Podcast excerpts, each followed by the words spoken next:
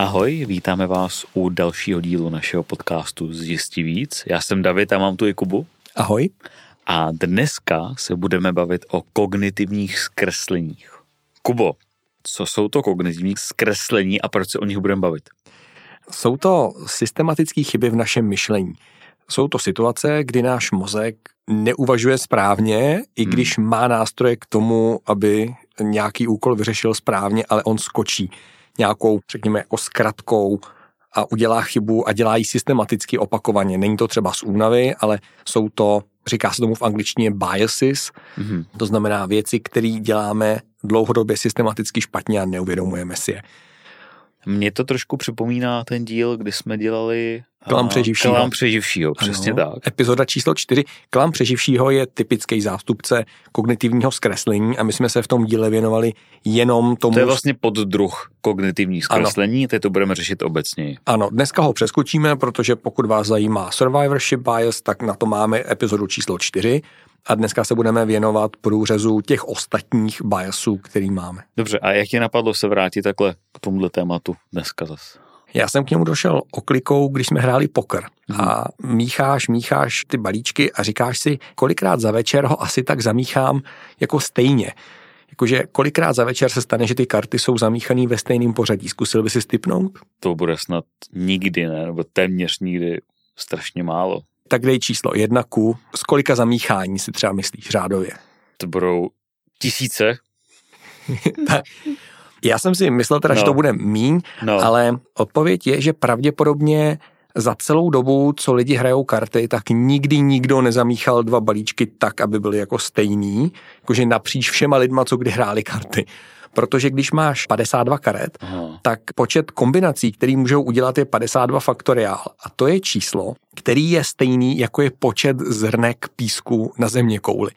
Takže i kdyby ještě tisíc let lidi hráli karty, tak se všema kasínama v Las Vegas, se všema lidma, co hrajou na chalupě žolíky, tak nikdy se ti ještě asi nestalo, že by si kromě těch, že když přijedou z fabriky, tak jsou seřazený, ale jakmile zamícháš balíček karet, tak pravděpodobně nikdy nikdo na světě neměl dva stejný zamíchaný balíčky wow. karet a ještě dlouho mít nebude.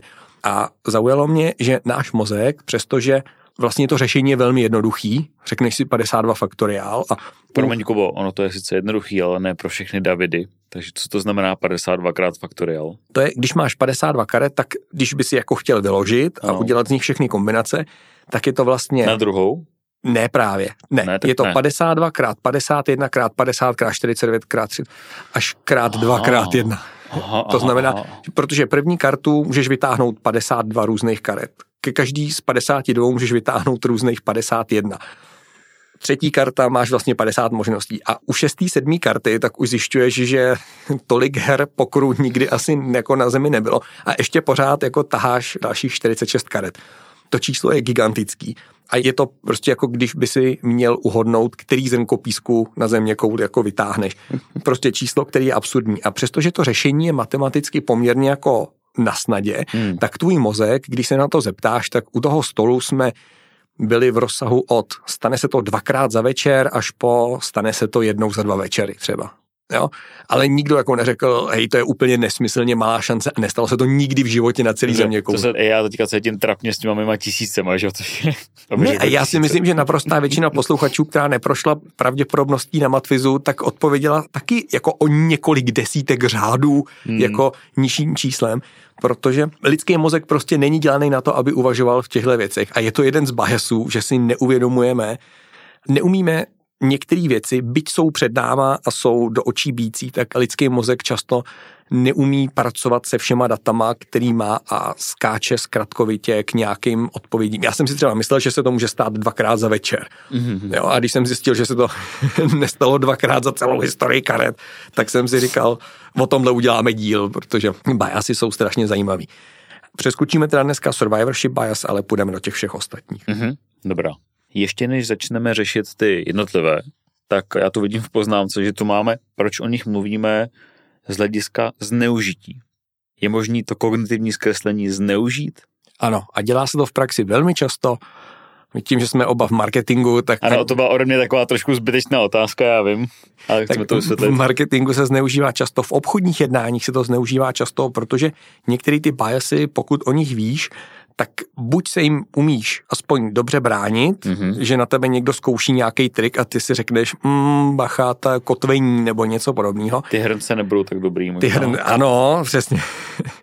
A nebo, a to bych teda nerad, aby k tomuhle sloužil náš díl, ale třeba obchodníci nebo C-level manažeři hmm. dostávají vyloženě školení na to, jak je zneužívat. Třeba když budeš chtít být realiták a půjdeš k nějaký velký společnosti, tak tam budeš mít separátní školení na to, jak využít anchoring bias k hmm. tomu, aby si jako vlastně manipuloval s těma lidma.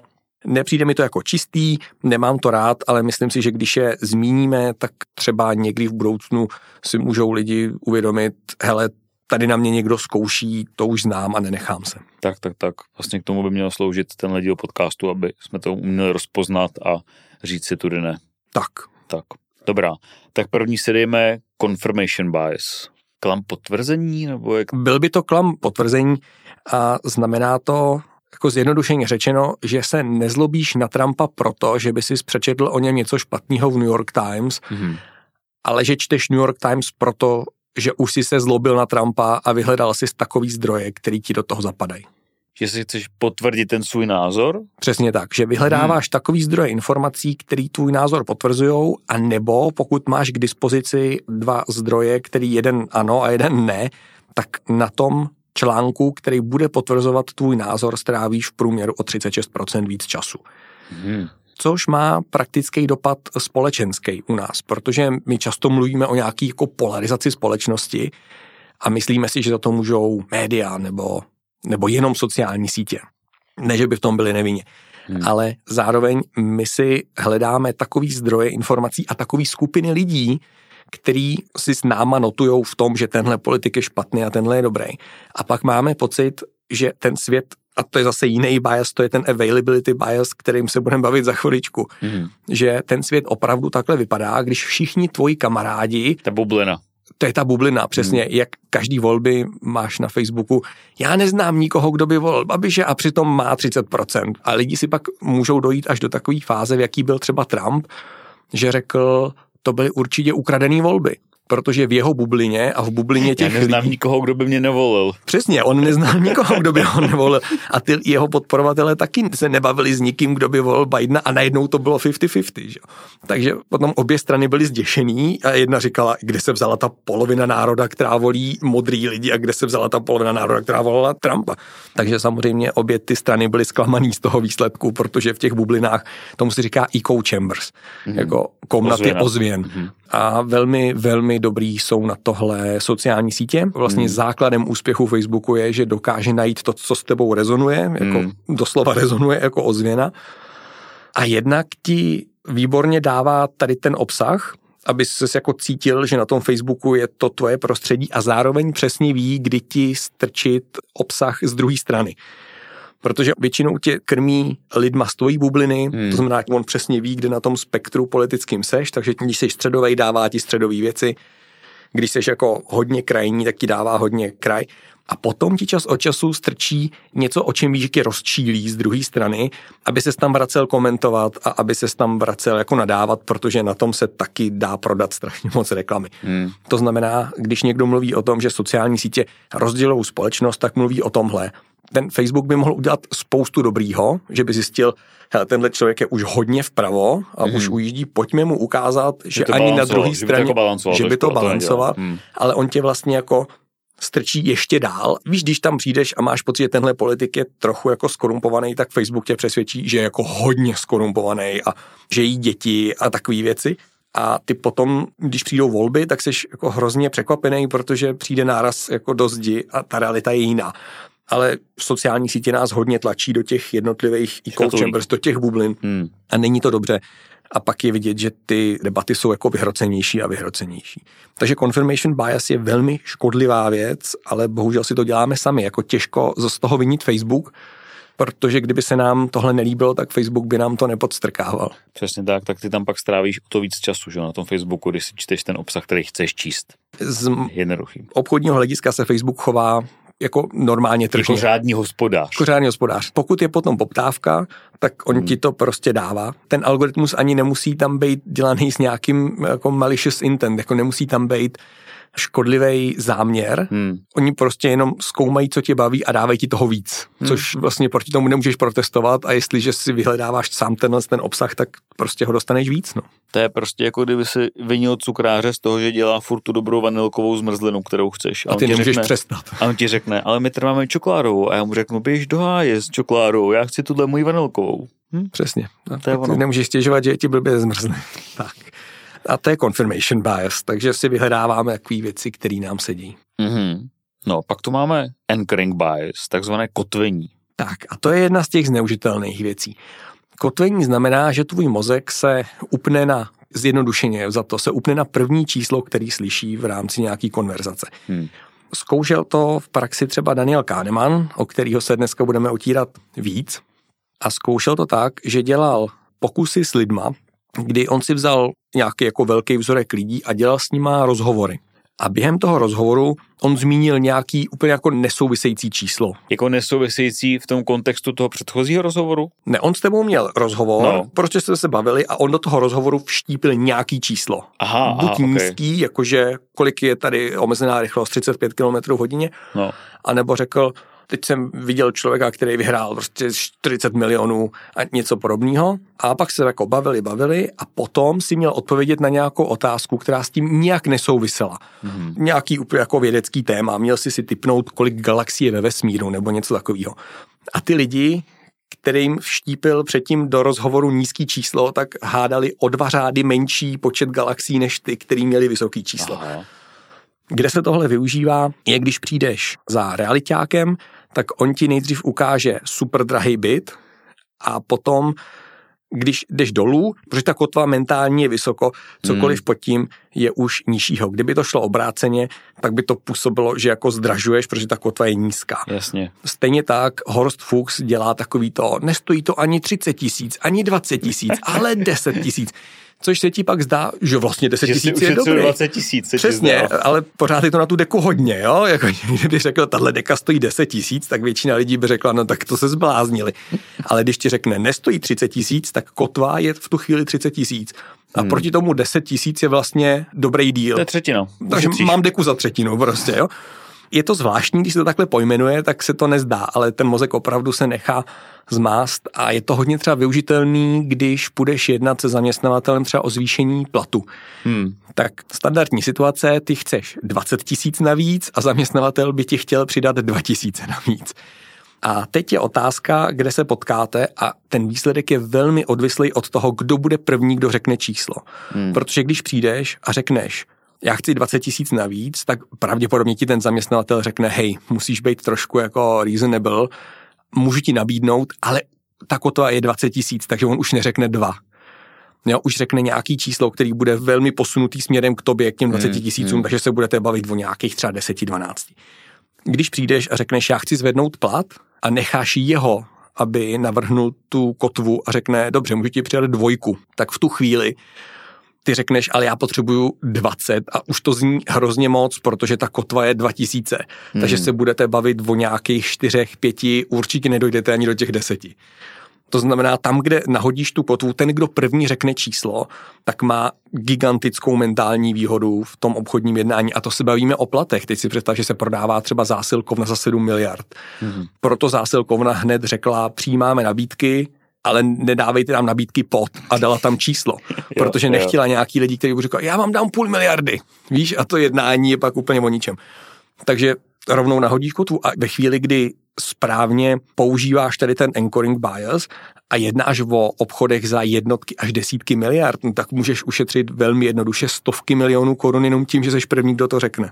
Mm-hmm. Takže velmi důležitý obchodně využitelný bias a nenechte při obchodním jednání partnera, aby to byl on, kdo jako řekne první tu cenu.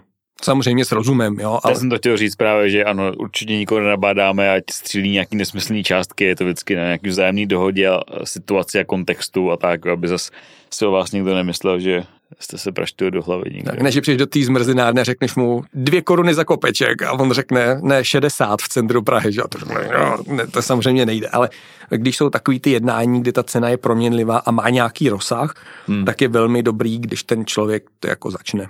Hmm, hmm. To je s těma bytama typický vlastně, jak se koukám posledních třeba tři roky, víceméně tak z zajímavosti na ceny bytů v Praze a tím, že já jsem z malého města, tak před těma třema rokama vidíš byt za 15 milionů a řekneš si, to úplně se zbláznili, jako 15 milionů za 3,1 a teďka po těch třech letech vidíš, že jo, tři jedničku v centru za třeba 10 a říkáš si, hm, a už to není 15, už je to jako zajímavé. A přitom víš, že stejně to je jedno, že to stojí 10, to je prostě jako je to nesmysl, že jo, pro tebe.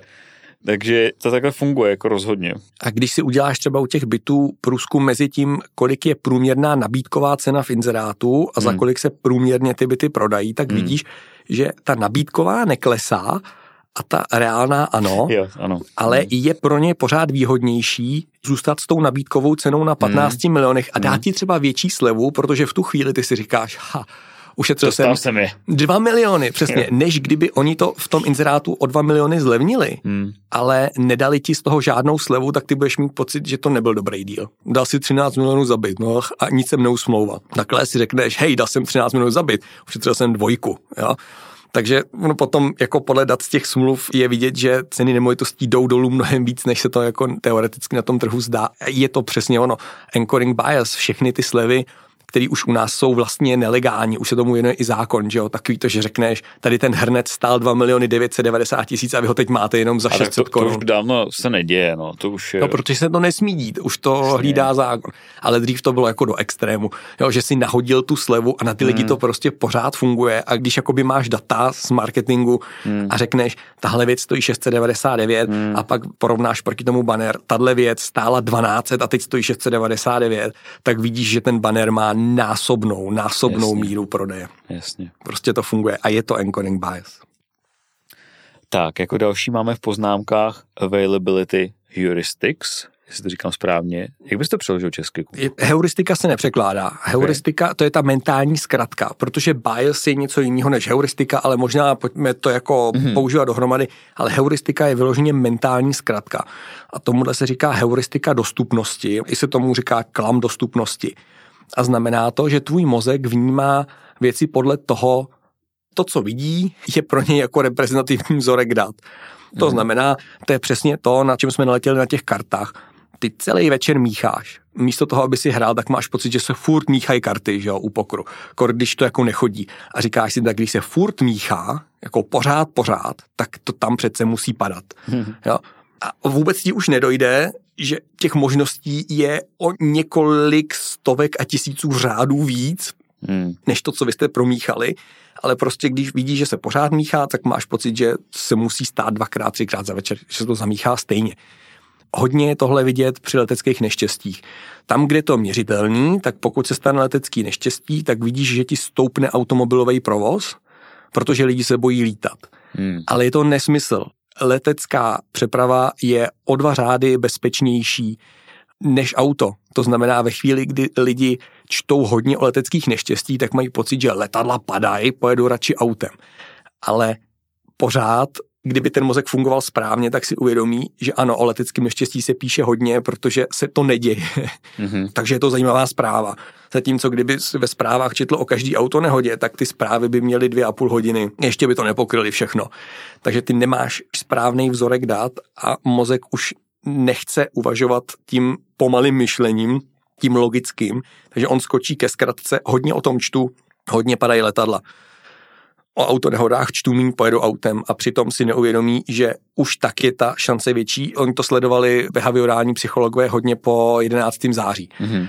kdy extrémně vzrostl provoz na silnicích, protože i lidi, kteří by normálně letěli, tak jeli autem, byli vystresovaní, nebyli na to zvyklí a tím pádem se ještě zvýšila nehodovost na silnicích. Hmm. Takže letět v tu chvíli letadlem bylo to jako absolutně nejbezpečnější řešení. Já sleduju spoustu komiků z zahraničí a oni lítají hodně letadlem, takže oni říkali, že pár dní se myslím nelítalo a pak se lítalo a ty ceny, že byly úplně nesmyslný, že tě jako prosili aerolinky a lítáš, mm-hmm. měl jsi vlastně zadarmo první třídy a business a že tomu to bylo fakt bizarní doba. No. Ty letadla byly prázdní a vlastně tam byly jenom ty maršálové, že jo, tam byla fotka, že tam sedí jenom ten jeden člověk, který tam jako aby hlídal ten let a, no. a jinak nikdo.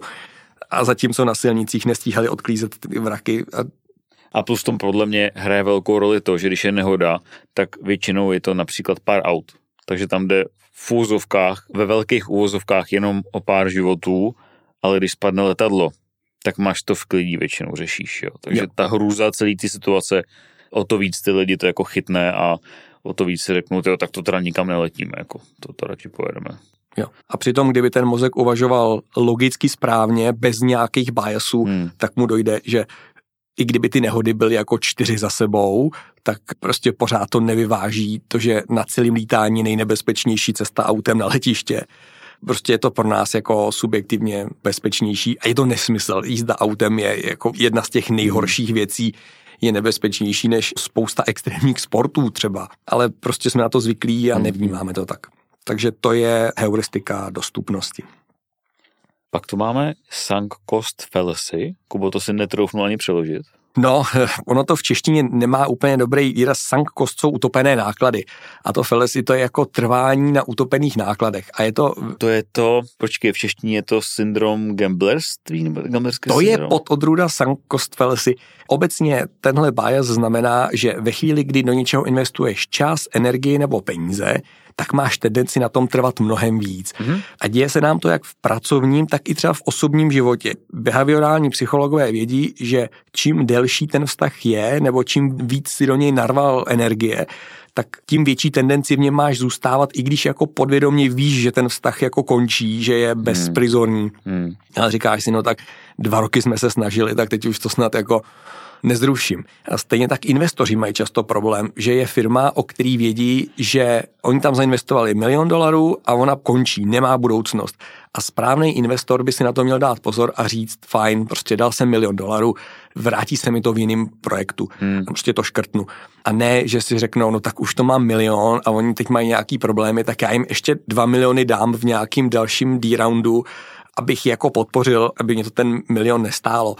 A přitom, když by si to zhodnotil racionálně, tak ví, že mohl přijít jenom o jeden milion, takhle přijde o tři, ale má tendenci i taková ta salámová metoda, nebo jak, to jako vaření žáby. Mm, hmm. Extrémním případem v biznisu je třeba Lidl, který implementoval svůj SAP. Oni v roce... Jenom, jenom promiň, co je to SAP? SAP je podnikový systém. Takový to RP, že řešíš prostě počítačový systém pro celou síť Lidlu. Je to takový obrovský moloch, tak jako Lidl je jeden z největších retailových řetězců. My ho tady vnímáme víc jako jídelní prodejny, ale oni mají myslím 10 800 prodejen po celém světě, jako gigantický, včetně jako drogérií a podobně je to vlastně pod Schwarz Gruppe, pátý největší retailový firma na světě. A SAP je vlastně největší poskytovatel tady těch vnitrofirmních systémů. systémů na mm-hmm. světě. Mm-hmm. Takže tyhle ty dva skoro největší hráči se spojili v roce 2011 a Lidl oznámil, že bude mít SAP for Future, prostě, že jako moderní firma musí mít moderní podnikový systém a začal mm-hmm. implementovat SAP. Mm-hmm. A po sedmi letech když v tom měli nainvestováno tehdy 500 milionů eur, což při očištění o inflaci a přepočtu dnešním kurzem je nějakých 16,5 miliardy českých korun. Tak řekli, stačí nenaimplementovali ho. Řekli, že to nedává smysl a zrušili ten projekt, uh. ale jako správný projektový manažer by si to zaříznul po prvních 100-150 milionech eur což už taky jako gigantická částka, ale pravděpodobně si říkali, tak už jsme do toho nalili 150 milionů eur, hmm. tak to už snad musíme a předpokládám, že tam byl někdo, kdo říká, hele, ještě 50 milionů eur a jsme dan, jako bude to ready.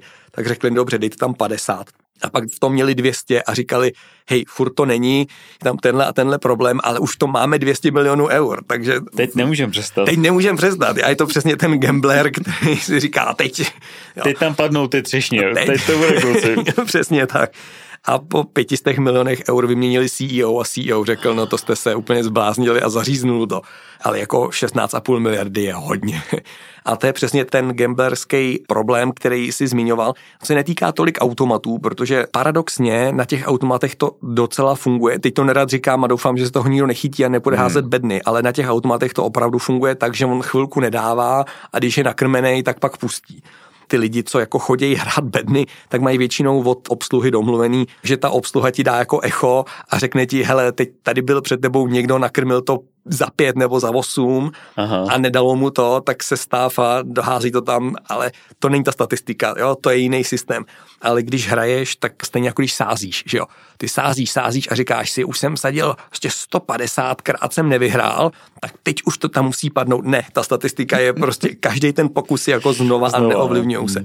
Dělali zase pokus na házení mincí. To je samý kostka, mince, tak no. a my máme tendenci, když ti 15krát padne hlava, tak ty si říkáš, a teď už tam musí padnout orel. Ne, prostě každý hod je od nuly 50-50 šance.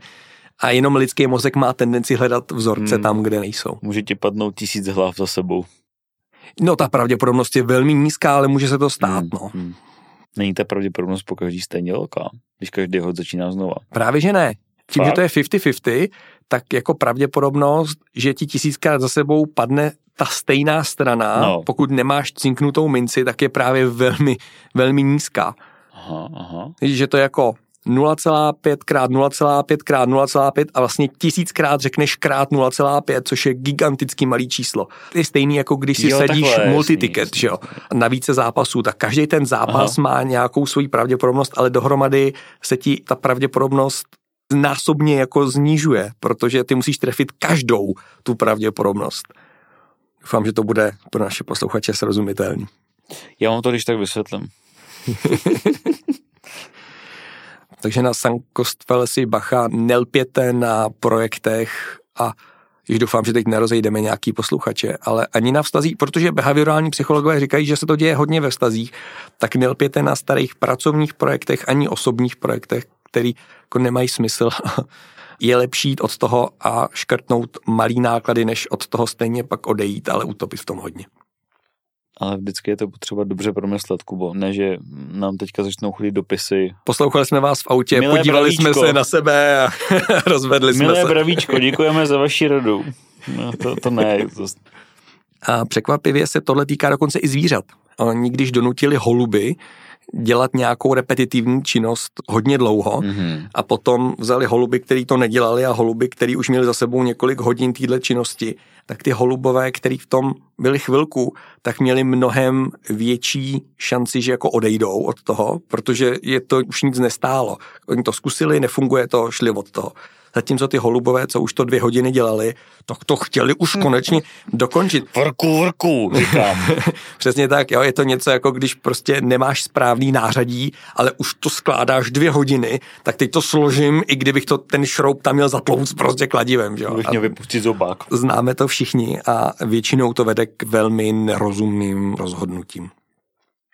Jako další zkreslení na holení to máme Dunning-Kruger efekt, Čtu to správně? No, myslím, že tomu říká Dunning-Krugerův efekt, ano. A to se ani v češtině nepřekládá a je to o tom, že lidi, kteří ve svém oboru začínají, hmm.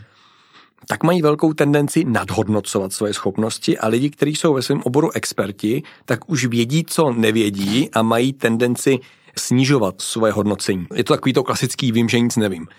Jo. To znamená typicky, když seš náborář a přijdou ti dvě CVčka, tak jeden může mít znalost Excelu excelentní, uvedenou a jeden bude mít středně pokročilou. A když se jich pak ptáš, proč středně pokročilou, tak zjistíš, že ten člověk umí všechno v Excelu, umí psát makra, jenom je neumí připojit na internet, takže si radši zaškrtnul středně pokročilou, ale jinak je to totální master v Excelu hmm. a chybí mu jako 0,0 nic. A když se pak ptáš toho člověka, co má excelentní znalost, tak ti řekne, jo, já jsem prošel online kurzem Excelu, umím obarvit políčko. A umím vzorce. Stučnit Pozor. políčku, no to, no, tak a umím skopírovat políčko, jo? tak jsem si zaškrtnul excelentní a, znalost. Takhle. Takže tak jako subjektivní hodnocení lidí, ať už se to týká počítačových programů, jazyků třeba, nebo nějakých jako speciálních skillů, tak je velmi zavádějící. Hmm. Že kolikrát člověk, který si dá nižší hodnocení, tak může ve výsledku umět mnohem víc.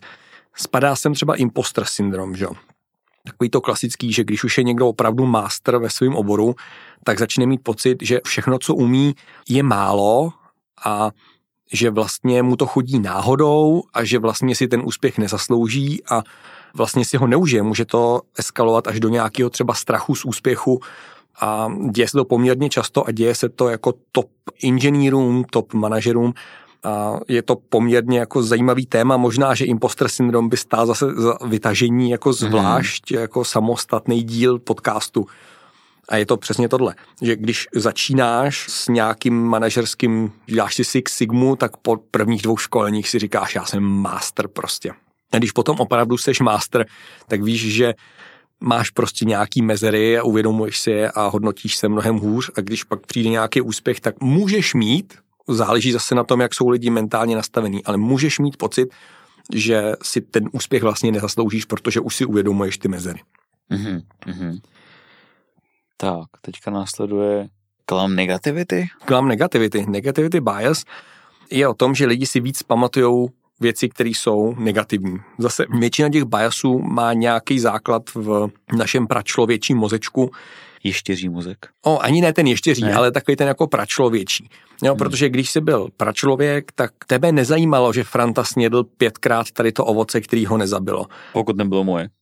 To mě pokud, velmi zajímalo. Pokud nebylo tvoje, tak tě to nezajímalo.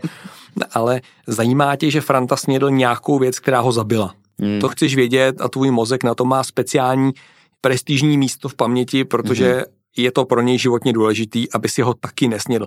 To je to, jak jsme se bavili, že se takhle rychle i zvířata učí nejíst žábů, protože si všimnou, že když v Austrálii sníš tu jedovatou ropuchu, tak ti na to umřel tadyhle jako kámoš zvířecí, tak ty víš, že ji nesníš, protože ho to zabilo. Mm-hmm. Proto si nepamatujeme čtyři informace o tom, že se někde postavilo dětský hřiště, ale pamatujeme si jednu informaci o tom, že se někde rozkradly prachy, za který mělo být dětský hřiště. Mm-hmm. Ale to zároveň ovlivňuje i naše hodnocení světa jako celku, proto když se bude dlouho propírat jedna korupční kauza, tak ty budeš mít pocit, že politika je skorumpovaná, ještě do toho vlastně vstupuje ten availability bias, že jo? takže ty máš ve zprávách negativní věci, které se hodně propírají, to znamená, že do toho vstupují hned dvě zkreslení najednou a máš pocit, že se hodně krade a že celý ten stát je úplně dysfunkční a je hmm. na nic a tak.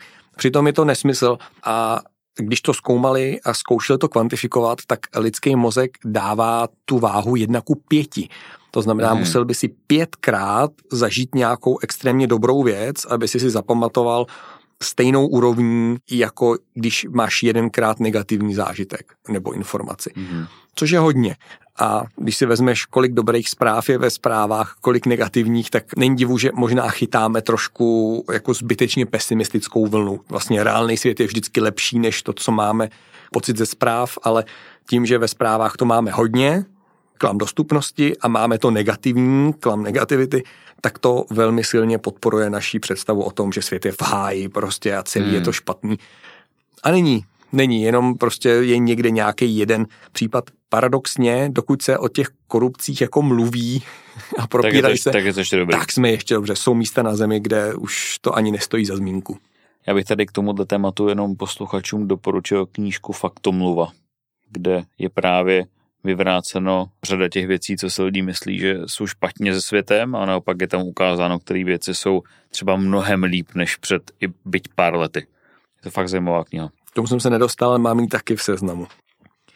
Stejně tak je to postrach všech restaurací a provozů, který jedou z internetových recenzí, protože může tě tam ten člověk čtyřikrát obsloužit na výbornou a ty si řekneš fajn a pak tě jednou obslouží podprůměrně a ty běžíš na Google a tam jim to spočítáš v recenzích, jo, nebo na Yelpu, nebo na Facebooku, nebo na Heurece, to je jedno. Ale stejně jako se říká, že spokojený zákazník to řekne dvěma dalším a nespokojený to řekne dvanácti dalším. Ty čísla se mění plus minus, ale vždycky je to v poměru jako jedna ku pěti, jedna ku šesti a vlastně to odpovídá. Zase je to nefér. Hmm. Klam obavy ze ztráty? Něco takového. to loss aversion bias je to klam, kdy lidský mozek má větší strach z toho, že o něco přijde, než jakou má radost z toho, že stejnou hodnotu získá. Hmm. Že když dáš lidem na výběr, jestli by radši nevyhráli 20 dolarů nebo přišli o 20 existujících dolarů, tak tvůj mozek má mnohem extrémnější obavu z toho, že ztratí něco, co už má, než že jako nepřijme. Hmm. Hodně se tohodle využívá v reklamě, kdy když pošleš e-mail, který řekne s naším nástrojem získáte o 20% víc zákazníků, tak bude to fungovat, ale nic moc. A nebo když to přepíšeš a řekneš, bez našeho nástroje přicházíte o 20% zákazníků, tak ty e-maily budou mít většinou o 60 až 70% lepší open rate, nějakou jako míru konverze. Prostě na tom bude ten biznis o 60% minimálně líp, protože prostě hraješ najednou na strach těch lidí ze ztráty, Hmm. A předtím si atakoval jejich jako, oni chtějí mít lepší biznis, ale mnohem méně, než co se bojí, že už přijdou. Tak to je taková ta klasika reklamní, že jo, zavolejte hned, tato nabídka se nebude opakovat. Tak, tak, Typický ano. strach ze ztráty. Spadá jo? sem vlastně přesně to FOMO, Fear of Missing Limitovaná out. edice, to mi třeba říká žena, on je marketák, ale hrozně na ní zabírají limitované edice. Mm-hmm. nějaká prostě firma jí třeba oblíbená, nějaká čokoládička a je to limitka a oni řeknou, je to limitovaná edice pouze letos nebo pouze tuto sezónu, tak ona říká, že prostě běží jako na internet a a vyzkouší se to. Ano, ano, je to poddruh, vlastně ten fear of missing out, strach, že o něco přijdu, je poddruh tady toho loss aversion biasu a marketáci to na nás budou používat, dokud my na to budeme klikat a my na to budeme klikat, Ford. protože to je vrozený. Samozřejmě. je to vrozený. Jak jsme se bavili o těch bublinách před chvílí, tak tady máme přímo na to speciální sekci, in-group bias. Ano. A je to klam vlastní skupiny, je to něco, co zní jako okrajový zkreslení a my se mu budeme do detailu věnovat v bonuse, protože si myslím, že to, co by dnešní společnost potřebovala, je, aby jsme se zbavili in-group biasu. A teď to neříkám z nějakého jako genderově rasového tématu, ale rozdělení bohatství ve společnosti to ovlivňuje extrémně moc. Budeme se v bonusu bavit o konceptu, kterýmu se říká skleněný strop a skleněné dno nebo skleněná podlaha a ta je přímo založená na in-group biasu. Jde o to, že lidi preferují takový lidi, kteří jsou v úvozovkách v jejich skupině. To znamená, že se třeba změřilo, že pokud má manažer v týmu lidi, se kterými studoval a se kterými nestudoval, tak těm, se kterými byl na škole, tak dává lepší, zajímavější projekty, dává jim podvědomě lepší hodnocení. Není v tom žádný nepotismus, ale prostě lidský mozek hodnotí líp lidi, kteří jsou jako tvoji v úvozovkách. Hmm. Jsou tam extrémní případy, třeba sportovní fanoušci. Jo, sportovní ultras se dokážou porvat na stadionu jenom proto, že mají šálu jiného týmu. Přitom si jako ty lidi vůbec nic nedělají. Je to čistě jako in-group bias, že seš s tou skupinou tak identifikovaný, že jsi schopný prostě dát po hubě jako někomu z vedlejšího týmu, kdo je v úplně stejný sociální skupině jako ty, možná volí stejně jako ty, jenom prostě jeden má slavistickou a jeden má spartanskou šálu a tak cítí potřebu jako si dát pěstí. A nic jiného v tom není. Je to jako čistě in-group bias. Ono to zase na ten pračlověčí mozeček funguje výborně, protože prostě vždycky lidi z tvojí jeskyně versus lidi z cizí jeskyně Ono to bylo životně důležitý hmm. tehdy. My pak na to narazíme v tom bandwagon biasu. Vlastně dříve pro tebe bylo extrémně důležitý patřit do té skupiny, protože to byl jediný způsob, jak si zajistit jako přežití. Hmm. Že ty jako individuál umíš existovat posledních pár set let, ale pokud si nepatřil do nějaké skupiny, která se o sebe starala, tak většinu historie byl tvůj život extrémně ohrožený, protože šlo o sdílení jídla, genů, hmm. o bezpečí, jako společnou ochranu a podobně. A Dneska sice už jsme soběstační, silní, individuální osobnosti, ale pořád ten mozeček říká, já potřebuji někam patřit a jestli je to jako větší rodina, nebo tvoje skupina v práci, a nebo prostě tvůj kotel na fotbale, je vlastně jedno, ale pořád tě ten mozek jako tlačí k tomu, aby si někam patřil. A jsou, to je ten druhý extrémní případ, jsou zdokumentovaný případy, kdy většina lidí, kteří byli u SS jednotek za druhé světové války, tak samozřejmě byli psychopati, ale byla spousta individuálních zdokumentovaných případů, kdy to byly vlastně takový ty úplně obyč státové od rodiny, to, o čem by sousedi řekli, ale on vždycky zdravil, ale prostě ten člověk cítil, že nikam nepatří a najednou přišli nacisti a dali mu pocit sounáležitosti. Hmm. No tak hold to znamenalo, že prostě spinuješ nějaký židovský sousedy, z toho baráku, ale konečně někam patříš. Hmm. Že ten, ten in-group bias, když se vyžene do extrému, tak je velmi nebezpečný. Částečně s tím souvisí třeba spalovač mrtvo s Rušínským, který hmm. postupně ukazuje tohle a do určitý míry bys tam jako ten in-group bias našel. Hmm. Takže plus samozřejmě to dá ještě kromě toho, že pocit sounáležitosti, tak těm nacistům dalo ještě pocit exkluzivity, protože nadřazená rasa, je. pocit nějaký moci, takže to bylo velmi snadný takhle získávat lidi a svezlo se na tom i spousta vlastně v úzovkách jako hodných lidí, který prostě, já vím, že to zní strašně, když se bavíme jako o nacistech, ale že ne každý nacista byl jako a priori psychopat, který chtěl plynovat židy že ty nacisti často dělali extrémně špatné věci z hmm. vlastně jenom jako smutných pohnutek, který je nutili někam patřit. Takže proti tomu takový fotbalový ultras vlastně jako radši, když někdo hodí židlí na stadionu, než tohle. Tak jo, tak to jsme zešli zase do, do, do temných končin biasu, ale je potřeba to zmínit a k in-group biasu se velmi významně vrátíme v bonusu. Mm-hmm. Pak tu máme hindsight bias klam předvídání, nebo jak to jo, říct? a nejčastěji se tomu říká, věděl jsem to zkreslení. Okay. Je to tendence expertů říkat, a to jsme přece předvídali, i když to vůbec nebyla pravda. Takže třeba po první finanční krizi v roce 2008 se najednou vyrojila spousta lidí, která řekla, já jsem to věděl. A vůbec jim nevadilo, že lidi dokázali z jejich feedů na sociálních sítích najít měsíc starý příspěvky, které říkali, ne, náš systém je stabilní. Jo. Hmm. Stejně tak se to často děje, třeba soudy si dávají pozor na to, když soudní znalec hodnotí výkon, když žaluješ doktora o tom, že tě léčil na něco špatného, hmm a pozdě přišel na to, že třeba trpíš rakovinou, protože tě léčil na něco jiného, tak soudní znalec má často tendenci říkat, ale to bylo úplně jasný, že ten člověk má rakovinu. A ono je mu to jasný, protože zná ten případ a zpětně hodnotí, že ví, že to byla rakovina, tak v tom ty známky hledáš, ale je pravděpodobný, že kdyby mu ten pacient přišel se stejnou analogií a nevěděl, co to je, tak by ho třeba léčil stejně. Takže hmm. je potřeba k tomu přihlížet i třeba v soudnictví. Krásně to bylo vidět teď na inflaci v posledních dvou letech, kdy naše centrální banka opravdu předvídala, že bude inflace a chovala se jako když bude inflace a všichni v Evropě říkali, vy jste se zbláznili a byl to vlastně až skoro jako výsměch naší centrální bance. A ty ekonomové v Evropě procházeli takovýma vlnama a nejdřív říkali, vy jste se zbláznili v Čechách, žádná inflace nebude. Potom říkali, no možná bude, ale ne tak dlouhodobá, jak se připravujete, to bude krátkodobá inflace. Potom říkali, no dobře, tak možná bude střední inflace do 5% a bude jako středně doba a potom, když se ukázalo, že je 20% už dva roky, tak říkali, a to jsme věděli, My jsme to přece předvídali. A já třeba být Český národní bance, tak by se cítil ukřivděný, protože několik měsíců se jim ekonomové z Evropy smáli a pak je ten smích přešel, ale tváří se, že oni to přece věděli v Evropě. Další klam má až tak trošku antický nádech názvem apofenie, to zní jak nějaká socha o bohyně. A je to tendence lidí hledat smysluplné vzorce v náhodných datech. A týká se překvapivě velkého množství oborů, když třeba analytici analyzují data, hmm. tak můžou občas mít pocit, že v tom vidí nějaký příběh a přitom koukají na random gibberish prostě data, ale dokážou ti z toho uvěřitelně sestavit nějaký příběh, který v tom jako je. Apofenie je známá hlavně proto, že má jako poddruh, který mu se říká pareidolie a to je věc, kdy ty vidíš vizuálně zvířata nebo lidi v něčem, co je neživý. Takže nejznámější případ pareidolie je pozorování zvířátek z mraku. Hmm. Vidíš mrak a říkáš, že to je ovečka. Okay. A za ním jde pejsek, to, co se s dětma dělá často poměrně. Jasně, jasně. Ale pareidolie je taky to, že vytáhneš toast a máš na něm Ježíše, že jo.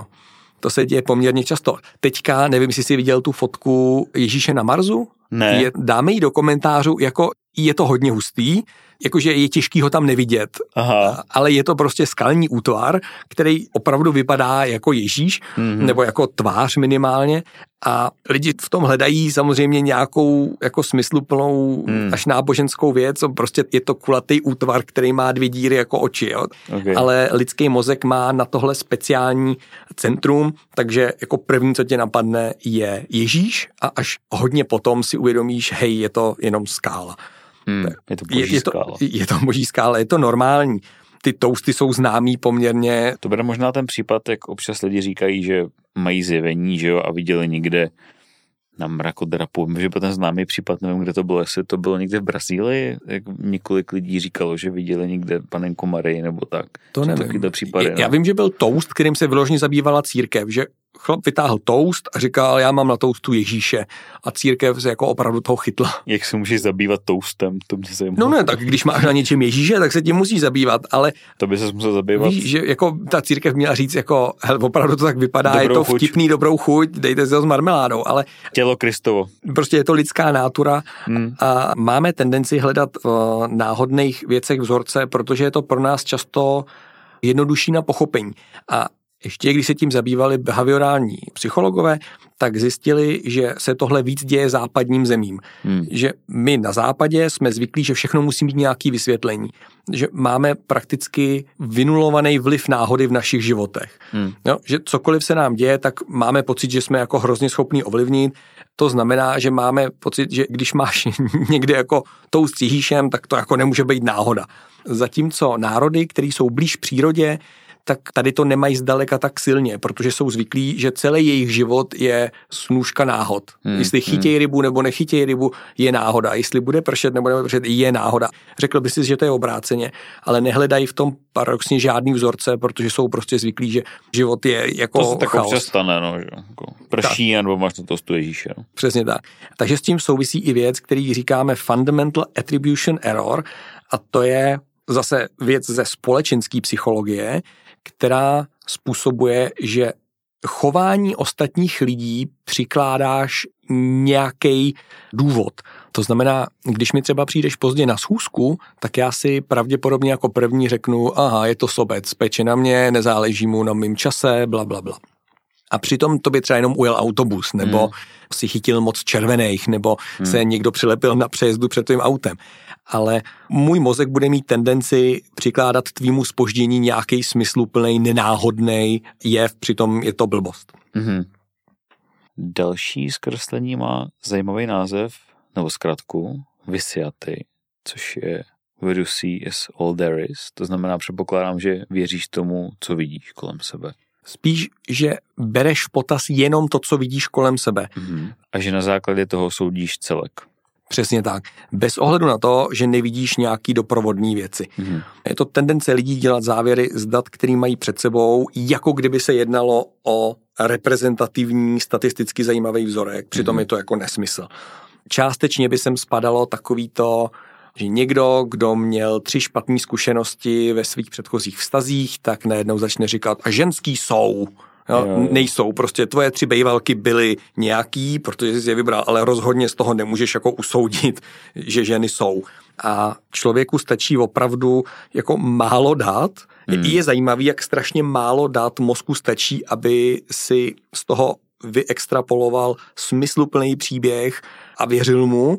Přitom jako nemá absolutně žádný data, což třeba se často používá jako protiargument při různých třeba etnických konfliktech, hmm. že máš dva nebo tři špatný případy setkání s nějakým etnikem, hmm. já teď nechci jít do konkrétních případů, ale ještě ve spojení s tím negativ biasem, ty můžeš mít čtyři, pět hezkých setkání s někým z nějakého jako etnika a budou pro tebe neutrální zkušenosti, mozek si je toliko nepamatuje.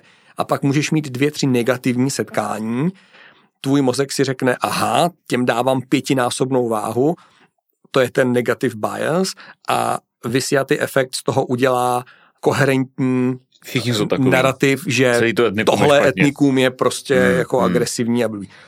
Takže je potřeba rozlišovat mezi tím, co je opravdu statistika a mezi tím, co je subjektivní pocit.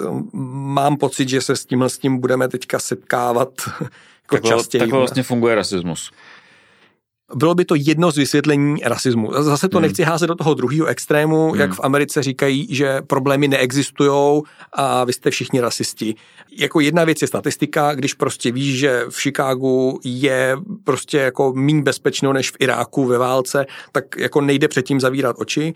Na druhou stranu si myslím, že třeba aktuálně jako v českých podmínkách, kdy se jako složení obyvatelstva mění, tak je jako důležitý se opravdu zaměřovat na tvrdý data hmm. a nedělat třeba závěry z toho, že teď třikrát za sebou byl nějaký novinový článek o tom, že někdo z nějakého etnika udělal nějaký průšvih, protože to není jako reprezentativní vzorek, hmm. je to hmm. spojení negativ biasu a toho vysiaty efektu.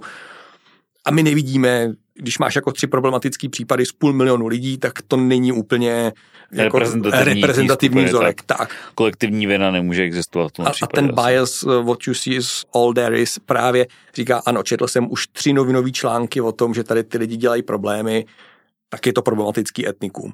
Hmm. A nutně to nemusí být pravda. Teď se nechci pouštět do nějakých jako politických debat. Vím, že jsou místa a a situace, kdy to tak skutečně může být, ale zase jsou místa a etnika, kde třeba jako jim křivdíme právě kvůli tomuhle. Takže jenom prostě opatrně na zhodnocování těch situací. Hmm, hmm. Hezky je tohle vidět třeba i v biznise, hmm. kdy my máme pro klienta vypíchnutý tři negativní komentáře, aby jsme zjistili, jaká je jeho reakce, jak na ně zareagovat a říkáme mu, nelekejte se, je tam 150 hezkých komentářů, a tady jsme vypíchli tři špatný, ale vypíchneš mu na prezentaci tři špatný, klient se toho chytí, sestaví z toho příběh o tom, že jeho produkt je vlastně vadný, špatný, že lidi na to reagují špatně.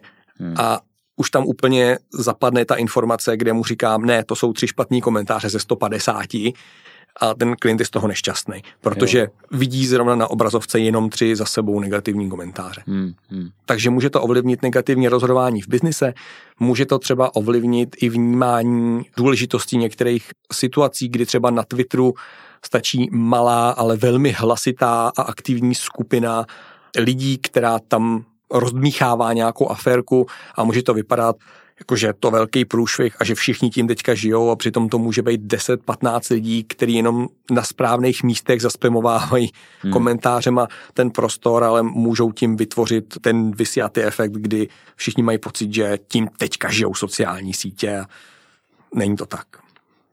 Plus zároveň se to vztahuje na domácí práce třeba. Ty, když máš ve vztahu nějak rozdělený domácí práce mm-hmm. a mhm. vezmeš ty lidi a dáš jim slepej test a řekneš jim, kolik si myslíte, že děláte procent domácích prací, tak eh, když to sečteš, tak vždycky je to někde mezi 120 a 140 procenty. To znamená, všichni musí mít doma jako neskutečně uklizeno. A je to přesně ten vysílat efekt. Ty počítáš tomu partnerovi jenom to, co vidíš, ale když hodnotíš, kolik on toho dělá, tak ano, viděl si ho luxovat, je to super, ale už si neviděl, že naplnil myčku a že vypral a, a že lení, utřel prach a, a že vyžehlil. Tak. Takže máš tendenci si říkat, že já dělám vlastně úplně stejně jako ten druhý, ale není to tak, prostě je to vysíjatý efekt.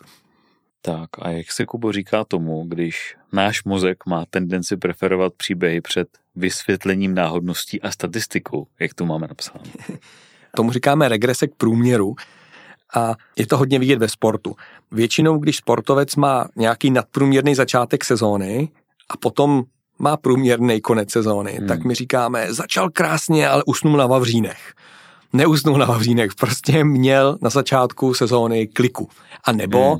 tým začne hrát špatně, ale potom skončí v průměru a řeknou, kluci na začátek neměli dobrý manšaft, ale potom do toho šlápli, dali do toho srdíčko a už hrajou dobře. Ne, prostě na začátku měli smůlu a teď nemají.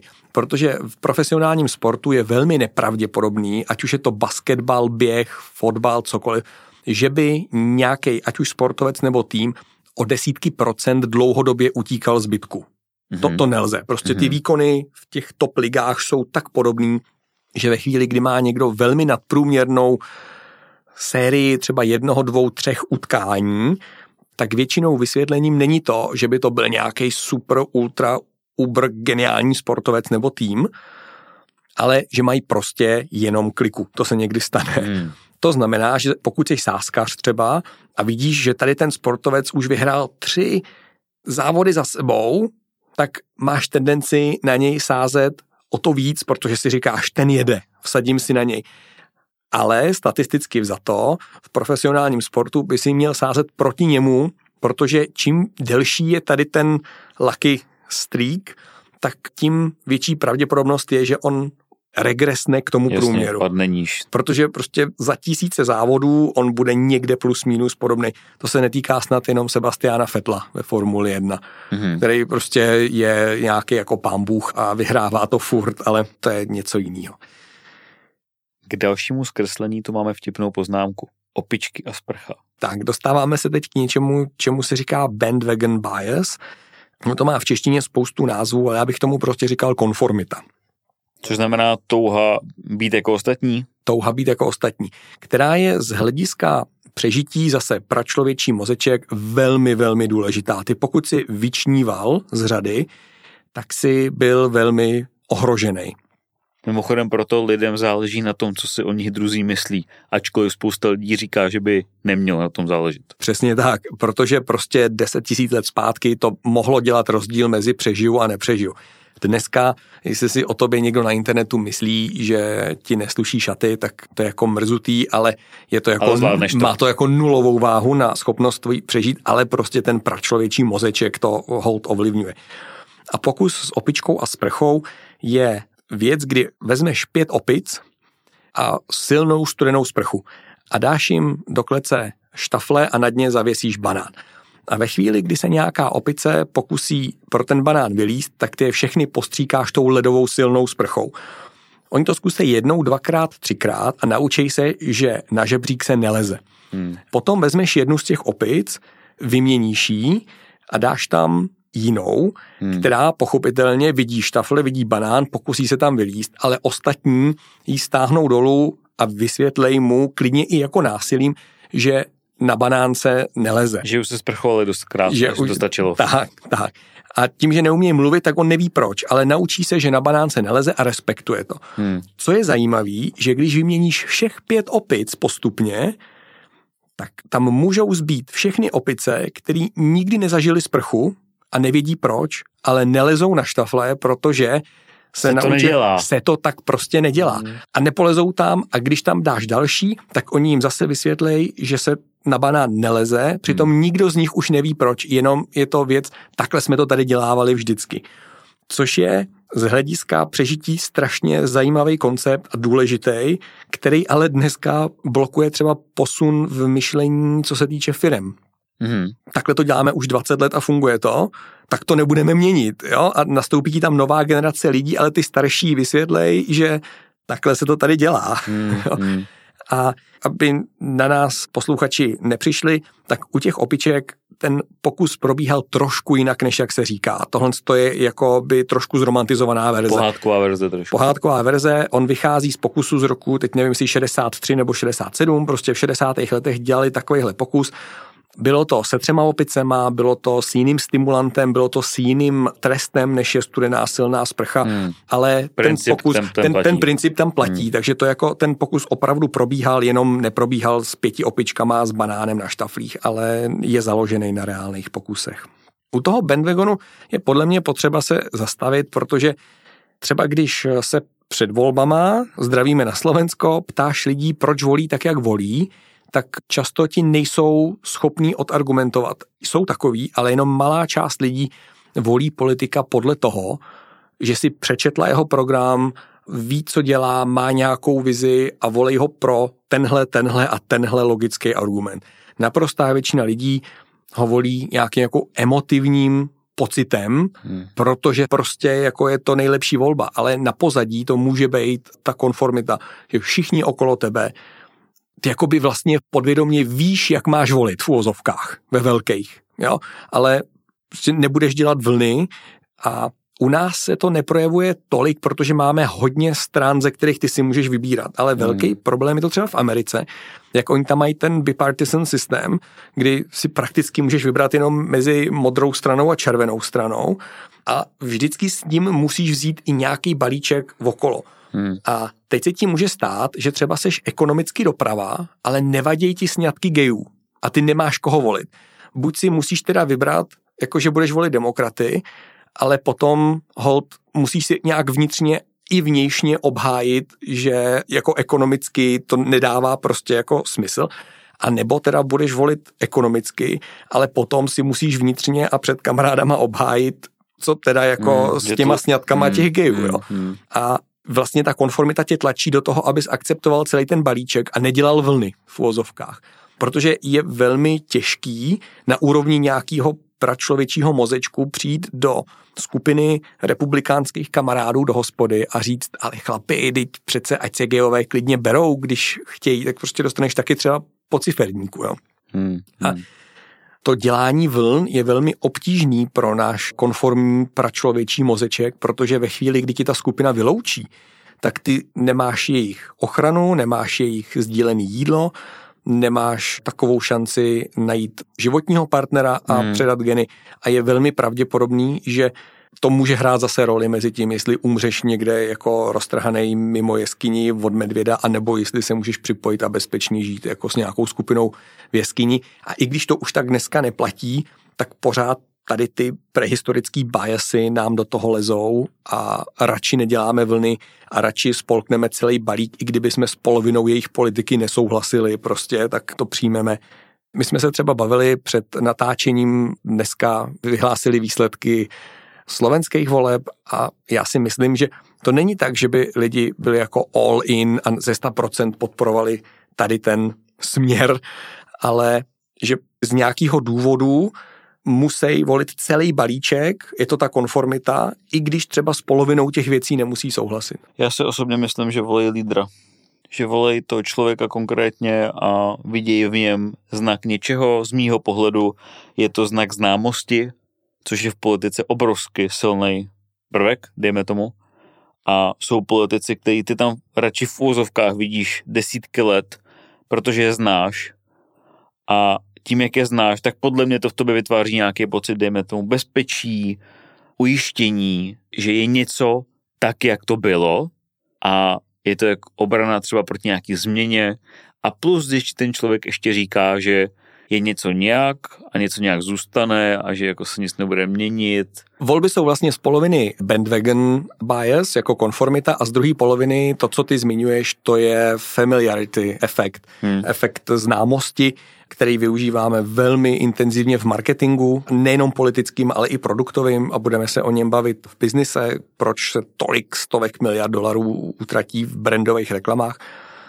A ještě zpátky k té konformitě, když jsme u marketingu, tak tohle je to, co drží nad vodou třeba Apple.